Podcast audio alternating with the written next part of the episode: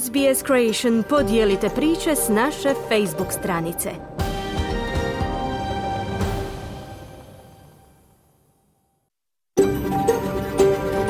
SBS, a world of difference. You're with SBS Croatian on mobile, online and on radio. Vi ste uz SBS Creation na svojim mobilnim uređajima na internetu i radiju.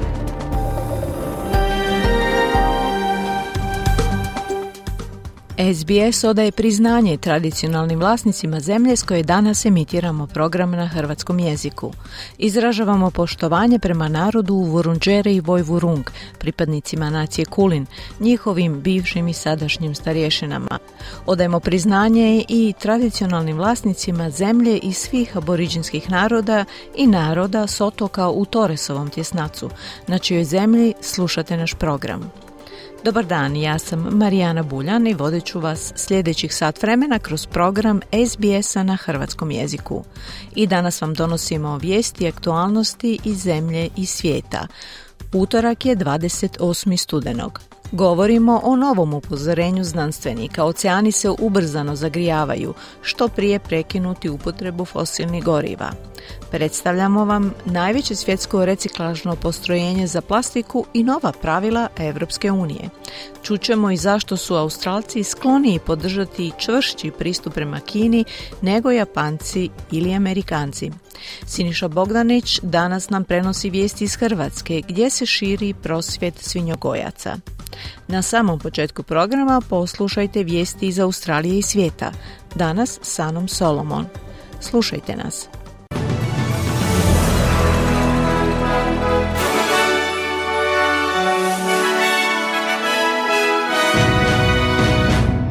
Današnjim vijestima poslušajte u UN-u zabrinuti da produljenje primirja u Gazi neće biti dovoljno za dostavu humanitarne pomoći svima onima kojima je potrebna. Devet mjeseci nakon pronalaska broda Montevideo Maru i 81 godinu nakon njegova potonuća, obilježen je najveći gubitak života u australskoj pomorskoj povijesti. I vlasti u Ujedinjenom kraljevstvu otkrile prvi slučaj gripe kod ljudi koji je sličan virusu koji trenutačno cirkulira u populaciji svinja.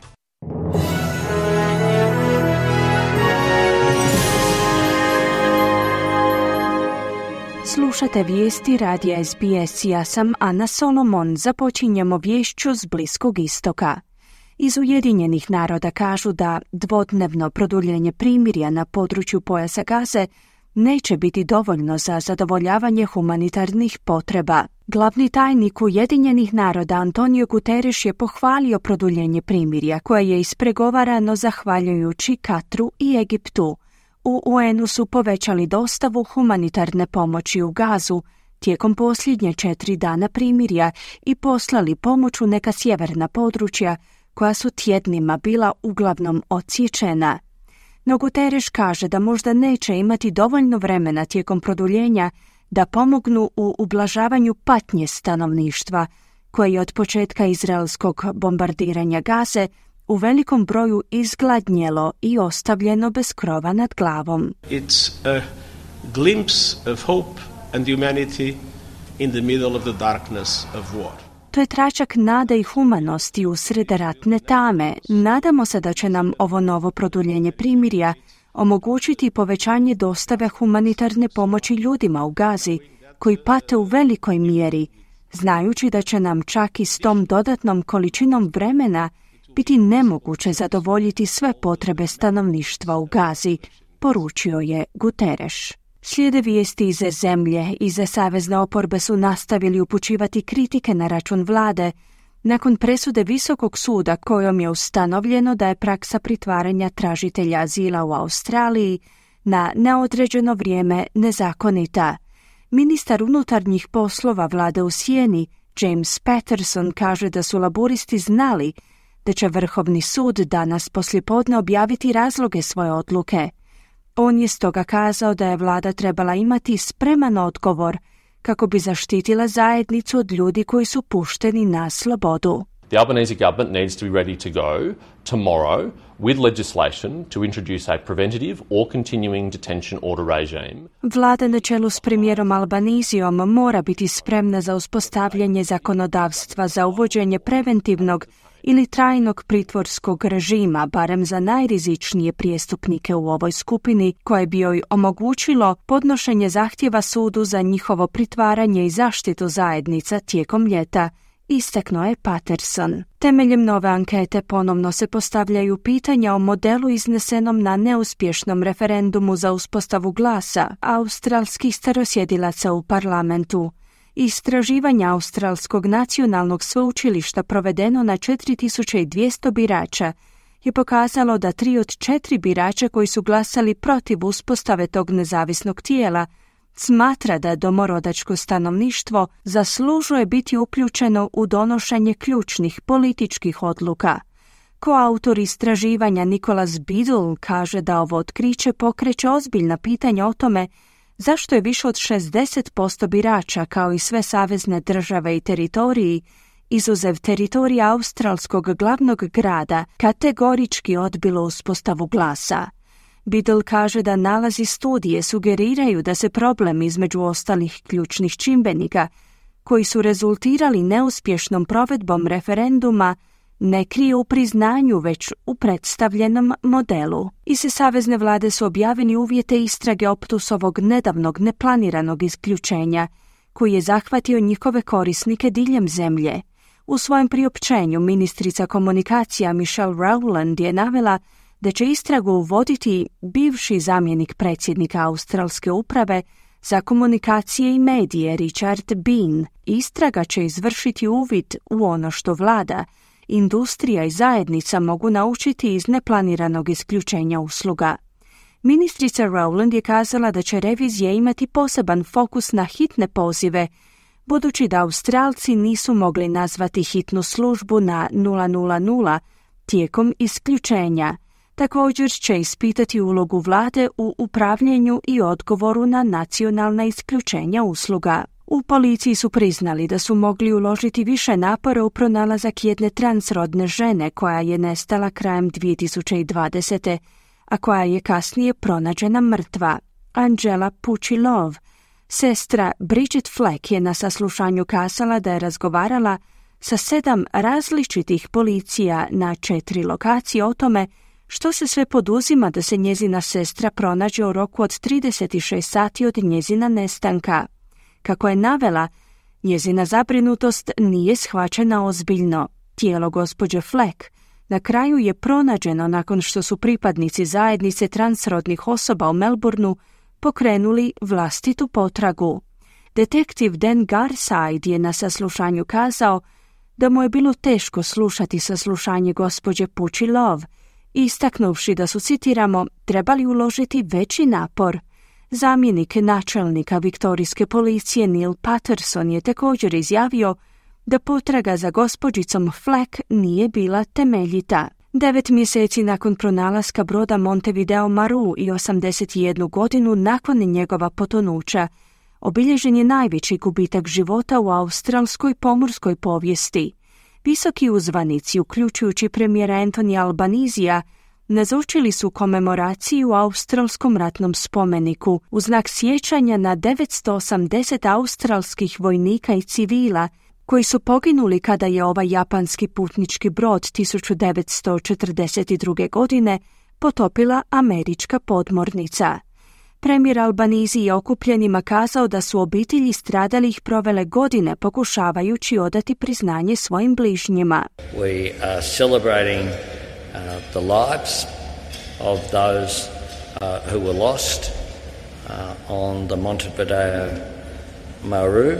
Slavimo živote koji su izgubljeni na Montevideo Maru, no jednako tako slavimo kontinuitet sjećanja na njih, zahvaljujući njihovim obiteljima i široj rodbini, poručio je premijer Albanizi.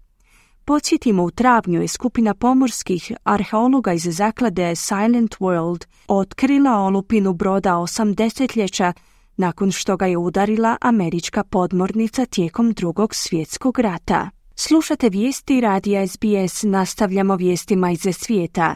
Vlasti u Ujedinjenom kraljevstvu su otkrile prvi slučaj gripe kod ljudi koji je sličan virusu koji trenutačno cirkulira u populaciji svinja. U Agenciji za zdravstvenu sigurnost Ujedinjenog kraljevstva su kazali da je slučaj otkriven u sklopu rutinskog nadzora gripe u čitavoj zemlji, no da izvor infekcije nije poznat. Iz agencije kažu da bliske kontakte prate vlasti u sjevernom Yorkshireu, regiji sjeverne Engleske, te da je uveden pojačan nadzor u ordinacijama i bolnicama u tom području. Iz agencije također kažu da se infekcija otkrivena u Velikoj Britaniji razlikuje od 50 drugih slučajeva zaraze virusom kod ljudi pronađenih drugdje u svijetu od 2005. godine. Podsjetimo, 2009. pandemija svinske gripe kod ljudi je zarazila milijune ljudi, uzrokovao ju je virus koji je sadržavao genetski materijal iz virusa koji su kružili u svinjama, pticama i ljudima. Indijski dužnosnici kažu da nepovoljno vrijeme neće stati na put naporima u spašavanju 41 građevinskog radnika zarobljenog u tunelu na Himalajama. Muškarci su od njegovog urušavanja 12. studenog zaglavljeni u tunelu dugom 4,5 km u državi Uttarakhand. Radnicima je kroz cijevi dostavljena hrana, voda, svjetlo, kisik i lijekovi, no pokušaj iskopavanja tunela sa strojevima su naišli na niz prepreka. Said Ata Hasnain iz Indijske nacionalne uprave za katastrofe kaže da bi nepovoljna vremenska prognoza, uključujući grmljavinske oluje i niže temperature, mogla dodatno zakomplicirati spašavanje. Tunel je dio autoputa Čardam, jednog od Modijevih najambicioznijih projekata, čiji je cilj povezivanje četiriju hinduističkih hodočasničkih mjesta kroz 809 km dugu prometnicu. Vlasti nisu objavile što je uzrokovalo urušavanje koje je zarobilo radnike na kraju njihove noćne smjene, no valja naglasiti da je ova regija sklona klizištima, potresima i poplavama. Vraćamo se u zemlju. U Novom Južnom Walesu je od danas na snazi zakon o dobrovoljnoj pomoći pri umiranju. Pretpostavlja se da će oko 600 do 900 neizlječivo bolesnih ljudi prihvatiti tu opciju prvih 12 mjeseci.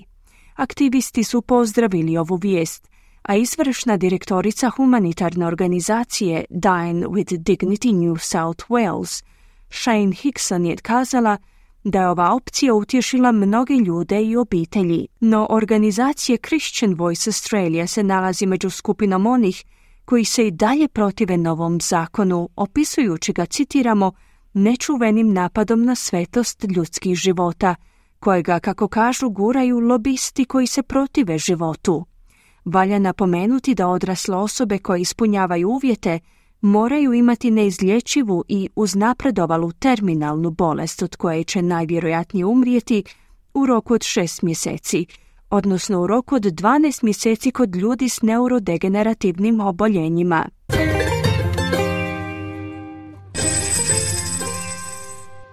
Danas jedan australski dolar vrijedi 0,66 američkih dolara, 0,60 eura te 0,52 britanske funte. I na koncu kakvo nas vrijeme očekuje tijekom današnjeg dana u većim gradovima Australije. Perci djelomična na oblaka uz najvišu dnevnu temperaturu do 25 stupnjeva Celzija. Adelaide pljuskovi uz mogućnost razvoja olujnog nevremena te 21 stupanj, Melbourne manji pljuskovi 25, Hobart oblačno 16, Canberra kiša te moguće olujno nevrijeme uz 20 stupnjeva, Sydney kiša 24, Brisbane pljuskovi 24 i na posljedku Darwin mogući pljuskovi i olujno nevrijeme uz najvišu dnevnu temperaturu do 34 stupnja Celzija. Slušali ste vijesti radija SBS. Za više vijesti posjetite SBS News.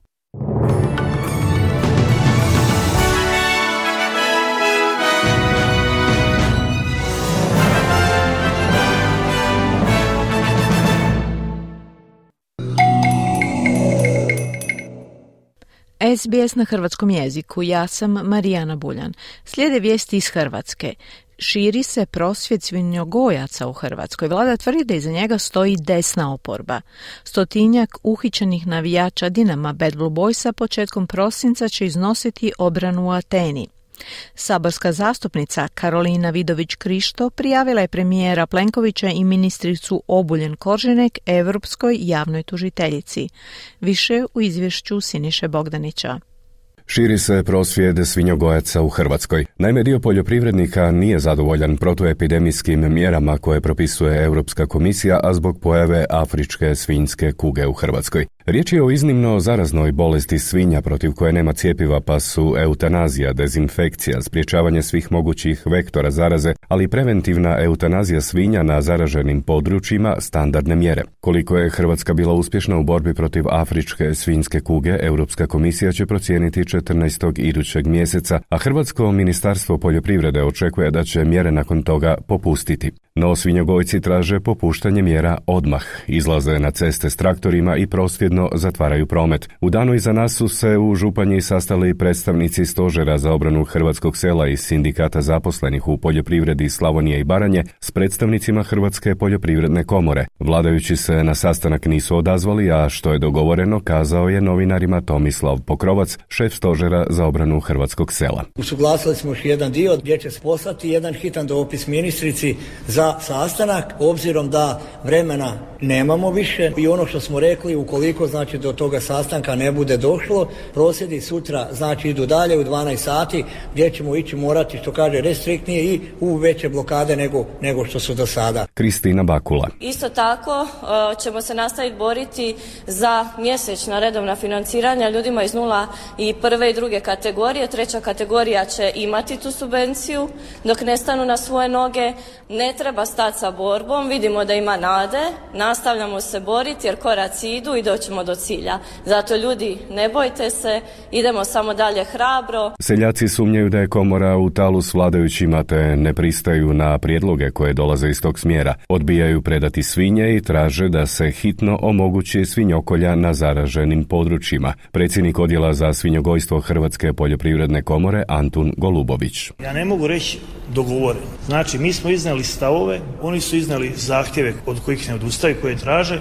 Mi smo samo iznali ono za čega smo se borili i šta smo uspjeli do sada izboriti i šta će biti, koje mjere su dogovorene, koje su u znači tijeku koje će ići kroz 5 dana, kroz 15 dana, kroz mjesec, kroz dva. Na prozivke premijera Andreja Plenkovića i državnog tajnika u Ministarstvu poljoprivrede Mladena Pavića da su prosvjedi politički motivirani i da su prosvjednici samo marionete u rukama Mosta, Hrvatskih suverenista i domovinskog pokreta, svinjogojci odgovaraju da se vladajući hvataju za svaku slamku jer su svjesni da će izgubiti. Prosvjedni punktovi su osim u Vukovarsko-Srijemskoj otvoreni i u Osječko-Baranjskoj te Brodsko-Posavskoj županiji, Potpredsjednik vlade Branko Bačić izjavio je nakon sjednice HDZ-a kako se na područjima zahvaćenim afričkom svinskom kugom pri ovakvom stanju zaraze do kraja godine očekuje uspostava tržišta svježeg mesa i održavanje svinjokolja. Možemo očekivati da bi nakon sastanka komisije moglo doći do relaksacije mjera. Iznimno je veliki pad novih svinja koje su zaražene. Za očekivati je da bi mogli polovinom prosinca mjere biti relaksirane.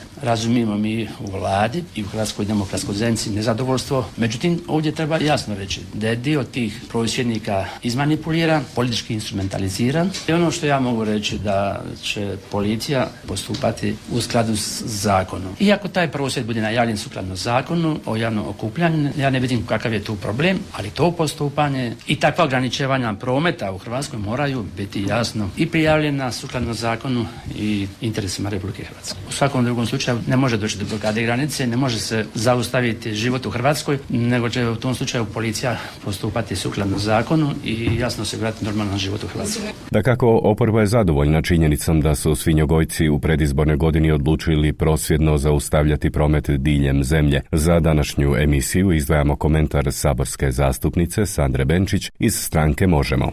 Kada imate takav potres u sustavu koji je sam po sebi neuređen, koji je nesiguran, gdje su ljudi prepušteni zapravo ko fol tržištu, a to tržište je zapravo u potpunosti okupirano od HDZ-ovih uvozničkih lobija, e tada dobivate ovakav problem. I ja bi zapravo da gledamo ovu situaciju i ovaj prosvjed kao kap koja je prelila čašu ljudima koji su godinama izloženi krajnjoj nesigurnosti u uzgoju svinja. Ali ne samo njih, nego i svi drugi poljoprivrednika. Jer je ova država umjesto da po uzoru na druge zemlje i Europske unije, ali i drugdje na svijetu, da planira poljoprivredu. Da ljudi koji se bave uzgojem nečega znaju 5 do 10 godina unaprijed koje količine, kada, kome isporučuju.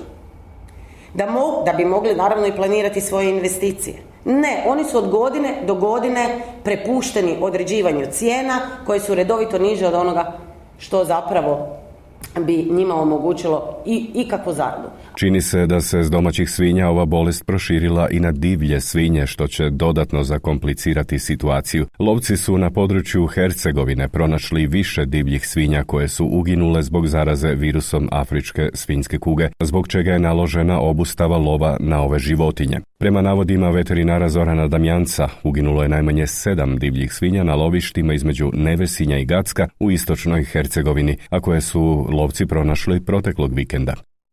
Odvjetnik obitelji uhićenih Dinamovih navijača Mario Medak najavio je da će navijači pritvoreni nakon huliganskih nereda u kolovozu u Grčkoj iznositi obrane 4., 5. i 6. prosinca ove godine na sudu u Ateni. Nakon toga će njihovi odvjetnici uložiti žalbu na istražni zatvor, a ako je sudac prihvati, uhićeni navijači ili barem dio njih mogao bi izaći na slobodu već idući mjesec ističe RTL. Takva mogućnost postoji, ja e, vjerujem, nadam se, očekujem da će ti prijedlozi za ukidanje istražnog zatvora biti podneseni nakon e, ispitivanja, e, što znači da bi sud i mogao donijeti takvu odluku o puštanju na slobodu. Pritvorene Dinamove navijače tereti se za 11 kaznenih i prekršenih dijela. Ono najteže ubojstvo navijača AEK Mihalisa Kacurisa uoči utakmice s Dinamom odbačeno je nakon što je DNK analiza pokazala da grčkog navijača nije ubio nijedan od pritvorenih Bad Blue Boysa. U grčkim zatvorima nalazi se ukupno 102 Bad Blue Boysa, a pritvoreni su duže od tri mjeseca. Saborska zastupnica Karolina Vidović Krišto izvijestila je da je Europskoj javnoj tužiteljici Lauri Kovezi uputila dopis u kojem navodi da vlada Andreja Plenkovića pokušava prikriti najnoviji slučaj korupcije u kojem je proračun Europske unije oštećen za 590 tisuća eura. Riječ je o isplatama Ministarstva kulture iz Fonda solidarnosti Europske unije Geodetskom fakultetu u Zagrebu, a zbog dokumentiranih zlouporaba u tom slučaju Europsko tužiteljstvo je otvorilo istragu te je vodstvo fakulteta uhićeno. Razmjeri korupcije koje su hrvatski građani izloženi vidljivi su u činjenici da je Ministarstvo kulture isplatilo Geodetskom fakultetu oko 800 tisuća eura, a procjena tužiteljstva je da je od tih 800 tisuća eura 590 tisuća ukradeno, tvrdi tako Vidović Krišto. Nakon nje poslušajte i ironičnog SDP-ovog Arsena Bauka. Andreju Plenkoviću i Nini Obuljen Koržinek nije problem što je ukradeno 590 tisuća eura, već im je jedino bitno da to ne bude u nadležnosti europskog tužiteljstva. Andrej Plenković time poručuje hrvatskoj javnosti hrvatski se novci mogu ukrasti, ali europski ne mogu. Jer Plenkoviću je isključivo bitno da to bude u nadležnosti DORHA koju on ima osobno pod kontrolom i to naravno protupravno, protivno Ustavu i protivno ugovoru o Europskoj uniji. Ja bih ipak rekao da se možda neopravdano šest često postavlja pitanje čije su pare, a ne di su pare. Kako je to i sam premijer primijetio, da će biti zlonamjernih interpretacija da bi sad on rađe volio da je to u nadležnosti DORHA nego Europskog tužiteljstva. Ja dobronamjerno mislim da on to i misli i napisao sam prijedlog zakona kojim bi jednostavno ukinuli Europsko tužiteljstvo u Hrvatskoj zbog toga što uznemiravaju premijera. I tu ćemo stati što se pregleda aktualnosti iz Hrvatske tiče. Iz Zagreba za SBS Siniša Bogdanić. Hvala Siniši. Čuli ste vijesti zemlje i svijeta, a u nastavku programa govorimo o aktualnim temama. Čućemo kako građani Sjedinjenih američkih država, Japana i Australije razmišljaju o Kini.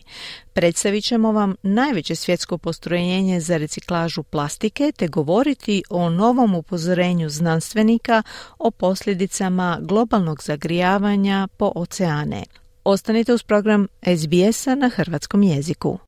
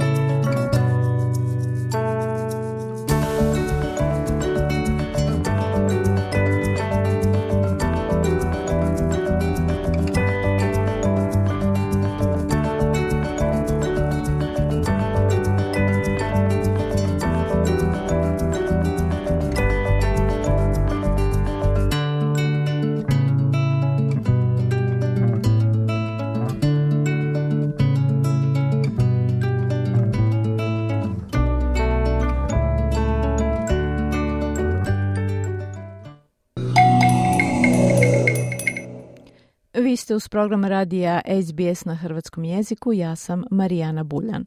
Pregled aktualnosti počinjemo jednom temom koja je istodobno i lokalna i globalna.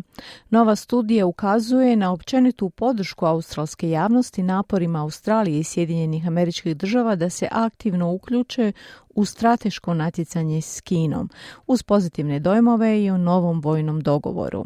No istraživanje također sugerira da bi ta podrška mogla biti ugrožena ovisno o ishodu američkih predsjedničkih izbora sljedeće godine, te da su Australci radikalniji od Amerikanaca i Japanaca kada je riječ o izboru politike prema Kini. Prilog Žilijena Ulea pripremila je Mirna Primorac.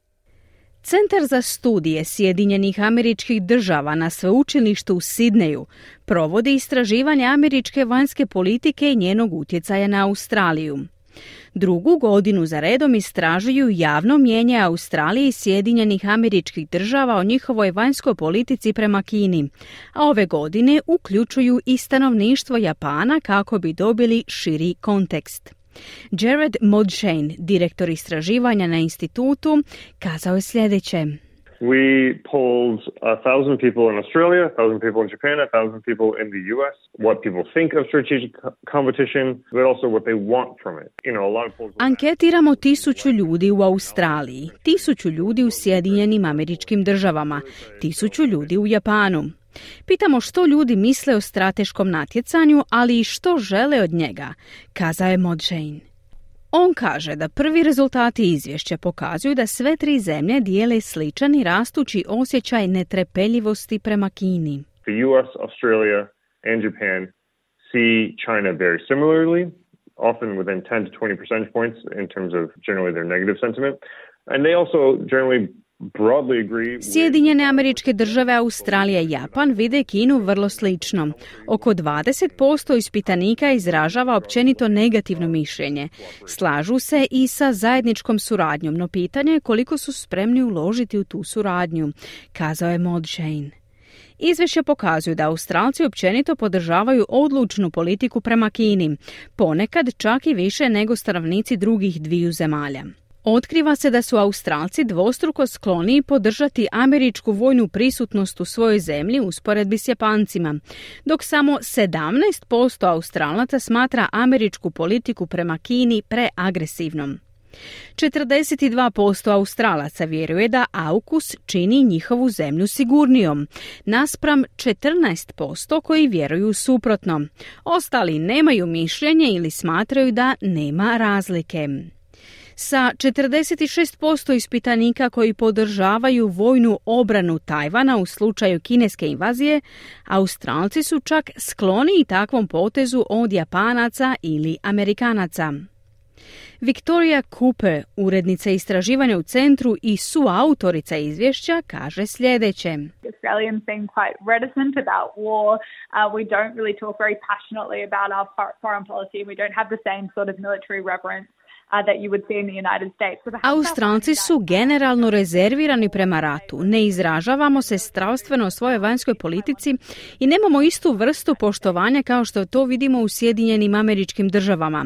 Zaključak je da su Australci češće za stavljanje vojnih čizama na teren ukoliko bi Tajvan bio napadnut, zajedno sa Sjedinjenim američkim državama, kazala je Kupe. No napominje da ova razlika može manje govoriti o Australcima, više o Amerikancima. Perhaps it's also a sort of signal of America's sort of bent towards isolationism, uh, a want to focus on issues at home. We've heard that kind of Možda je to i neka vrsta signala američkog skretanja prema izolacionizmu i želje da se usredotoči na probleme kod kuće. U Trumpovom jeziku to čujemo kao Amerikanci su na prvom mjestu. U Bidenovom jeziku to čujemo kao vanjsku politiku za srednju klasu, dodala je Kupe. Velik dio nalaza studije očitava se u okviru nadolazećih predsjedničkih izbora u Sjedinjenim američkim državama. Jessie Chang je znanstvena suradnica u Centru za Aziju i globalizaciju na Lee Kuan Yew School of Public Policy i komentira svoje čitanje izvješća. One of the most important points from the report is the impact of the US 2024 election on US-Australia alliance. I think it's quite interesting that... Jedna od najvažnijih točaka je izvješća i utjecaj izbora u Sjedinjenim američkim državama 2024. godine na Savez Sjedinjenih američkih država i Australije. Mislim da je prilično zanimljivo da postoji 37% australskih ispitanika koji smatraju da bi Australija trebala odustati od saveza sa SAD-om ukoliko se Trump vrati na mjesto predsjednika sljedeće godine, kazala je Cheng. Studija pokazuje da je percepcija vanjske politike gospodina Trumpa prilično negativna u Australiji. In foreign policy, more Trumpism will mean more quasi-isolationism and a great deal more unilateralism, right? We can also see that the hard right... U vanjskoj politici više Trumpizma bi značilo više izolacionizma i unilateralnih odluka. Primjećujemo da su tvrdi desni republikanci bili najveći otpor prelasku na nuklearne podmornice, dodala je Cheng. Viktorija Cooper se slaže da je to način na koji se na vanjsku politiku gospodina Trumpa gleda u Australiji, ali također u Japanu. No dovodi u pitanje je li ta percepcija zapravo točna.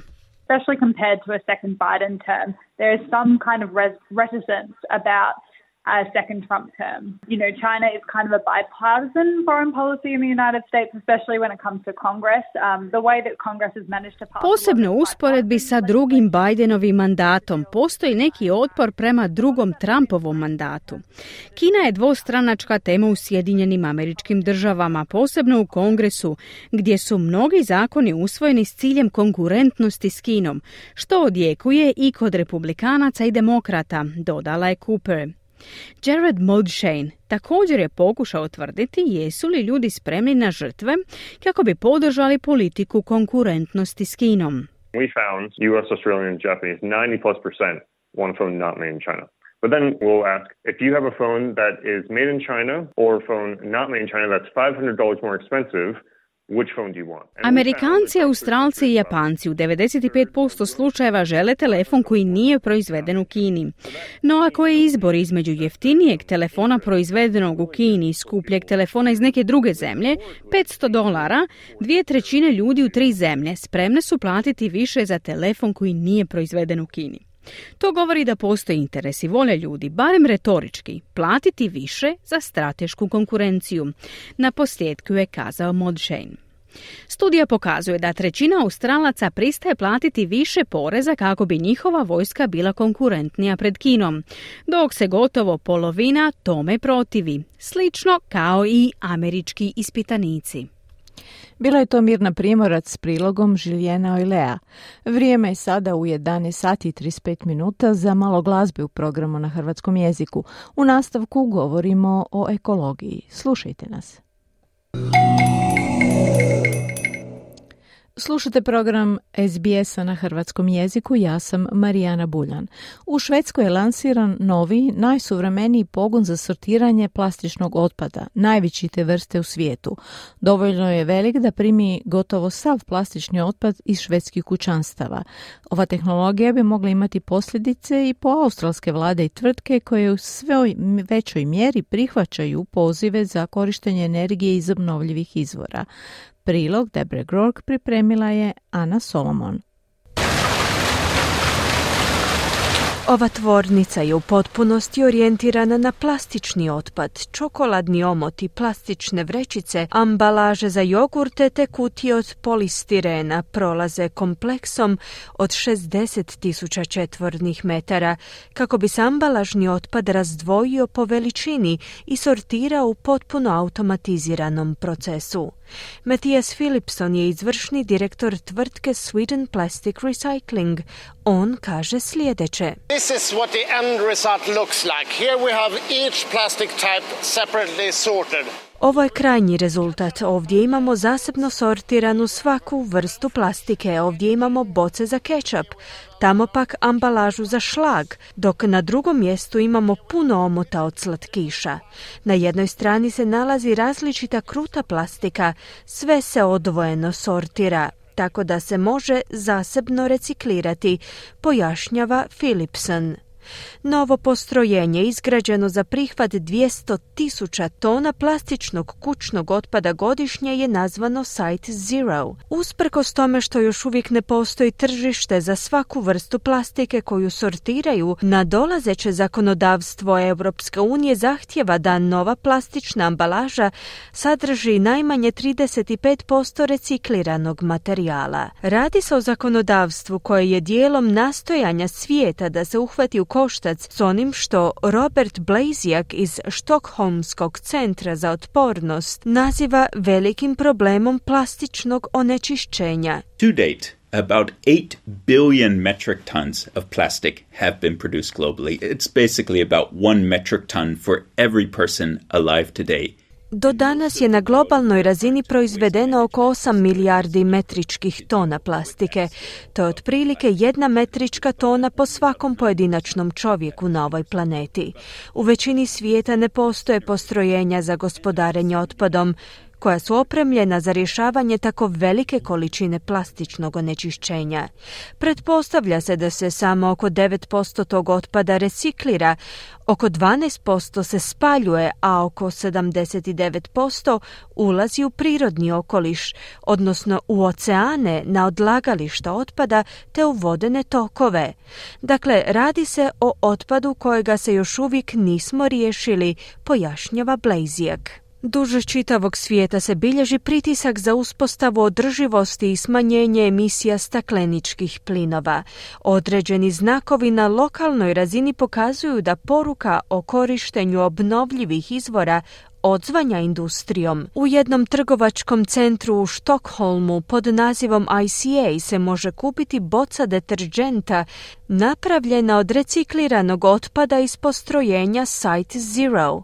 Karen Jevereth, voditeljica pakiranja u centru ICA, kaže sljedeće. This uh, particular product is the flagship of the circularity that we are trying to achieve. Ovaj konkretan proizvod je ogledni primjer modela kojega pokušavamo uspostaviti, gdje se naša reciklirana ambalaža pretvara u novu ambalažu, a dolazi isključivo iz švedskih kućanstava, zaključila Dževeret, dodavši da ovaj trgovački centar želi surađivati s tvrtkom Site Zero, kako bi u manjoj mjeri koristio plastičnu ambalažu, izbjegavajući tamnu plastiku koju strojevi teško sortiraju, te preveliki broj etiketa koje smanjuju kvalitetu konačne reciklirane sirovine. The most important purpose of the packaging is to protect the product.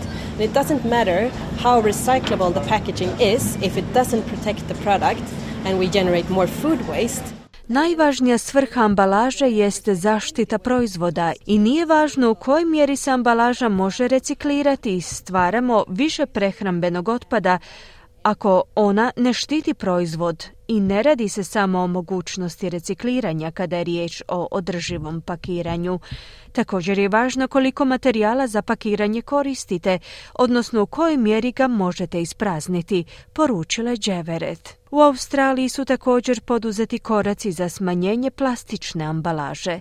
Mnoge vlade australskih saveznih država su uvele zakone o zabrani korištenja plastike za jednokratnu upotrebu, poput plastičnih šalica i pribora za jelo, s iznimkom Tasmanije, dok se vlada sjevernog teritorija obvezala na zabranu korištenja plastike za jednokratnu upotrebu do 2025. u skladu sa strategijom kružnog gospodarstva na tom teritoriju. Coles, Woolworths i Aldi se nadaju ponovnom pokretanju prikupljanja i recikliranja meke plastike do konca godine. Ipak taj samo nametnuti rok bi mogao biti teško ostvariv zbog nedostatka postrojenja za recikliranje. Robert Blazijak kaže da istraživanje centra pokazuje da korporacije većinom gledaju na održivost isključivo kroz prizmu recikliranja, dok se ostale faze životnog ciklusa plastike uglavnom zanemaruju. S obzirom na činjenicu da će se globalno proizvedeni plastični otpad gotovo utrostručiti do 2060. Blazijek kaže da je potrebna promjena percepcije. We need to focus upstream to the earlier stages of the plastics life life cycle if we're going to bring the plastic's footprint down. Ako želimo smanjiti njezin utjecaj na okoliš, moramo se usredotočiti na ranije faze životnog ciklusa plastike. To znači razmatranje dizajna proizvoda, traženje alternativnih rješenja plastičnoj ambalaži, te smanjenje ukupne količine plastike koja se koristi u različitim fazama proizvodnog ciklusa, koje prethode recikliranju, spaljivanju ili odlaganju plastičnog otpada. Na posljedku je kazao Blazijak. Vira je to Ana Solomon s prilogom Debre Grork. I dalje govorimo o ekologiji. Novi podaci upozoravaju na obiljno, ozbiljnost stanja oceana. Ekstremne vrućine nastavljaju prijetiti morskom životu sa važnim posljedicama koji zahtijevaju hitnu intervenciju vlada. Prilog Aymen Bagdadi pripremila je Mirna Primorac. Izvješće Vijeća za klimu otkriva dramatičan utjecaj globalnih klimatskih promjena na oceane. Skupina stručnjaka iz Australije i svijeta istražila je toplinske promjene koje su ekvivalentne prokuhavanju luke Sidnih svakih 8 minuta. Ovo sveobuhvatno istraživanje koje se temelji na anketi 30 vodećih oceanskih znanstvenika s pet kontinenata ukazuje na ozbiljne probleme s kojima se suočavaju naši oceani. Autor izvješća i direktor istraživanja u Vijeću za klimu, dr. Simon Bradshaw, kaže da su naši oceani u velikim problemima. The Climate Council's new reports, uh, Code Blue, Our Oceans in Crisis, brings together all the latest science on our oceans and climate change. And it shows us that our oceans are in very serious trouble Novo izvješće Vijeća za klimu otkriva ozbiljnost krize u našim oceanima. Podaci ukazuju na ozbiljne probleme uzrokovane klimatskim promjenama, izazvanim izgaranjem fosilnih goriva. Bilježimo rekordno visoke temperature oceana i ubrzanje otapanja leda, što ozbiljno ugrožava ključne ekosustave, uključujući i veliki koraljni greben, kazao je Bradshaw. Većina znanstvenika slaže se da je brzo postupno ukidanje fosilnih goriva ključna akcija koju bi vlade trebale poduzeti kako bi riješile problem zagrijavanja oceana. Ekolog dr. Marwan Majzub sa sveučilišta Novi Južni Vels upozorava da će višak toplinske energije imati razorne posljedice na morski okoliš. That could lead to even almost a wipe out of what, what we actually see now underwater um, in terms of plants um, and, and Ovaj višak topline može dovesti do gotovo potpunog uništenja biljnih vrsta u moru.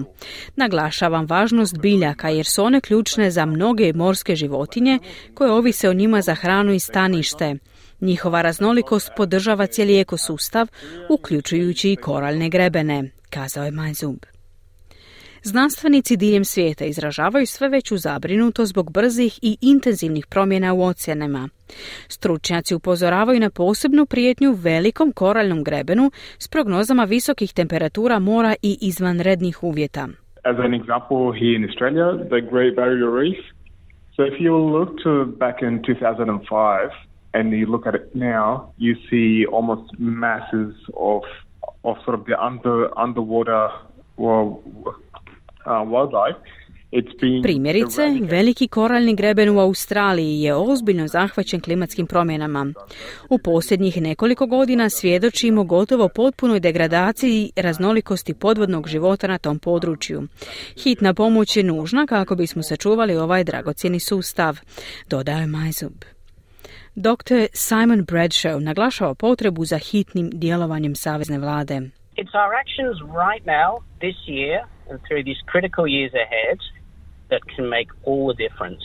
What the science is telling us is we need to get emissions down globally, and of course in Australia as fast as we can.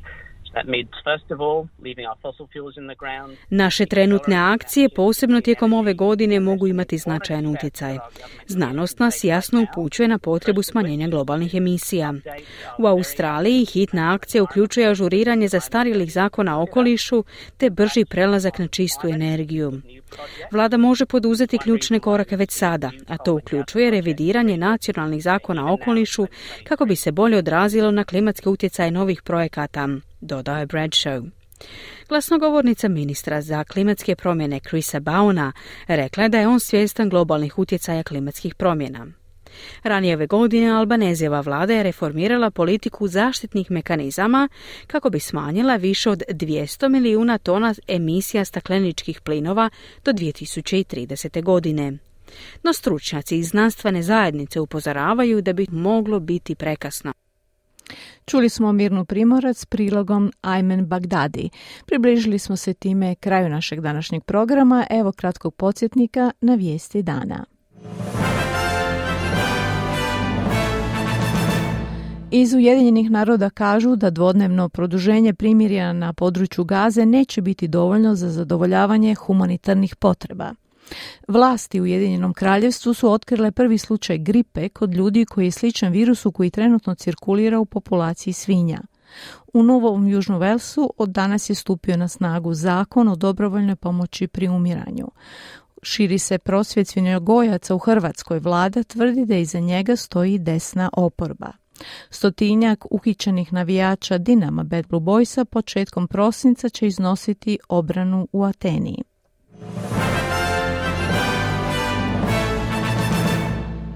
I bilo je to sve u programu SBS-a na hrvatskom jeziku za utorak 28. studenog. Ja sam Marijana Buljan.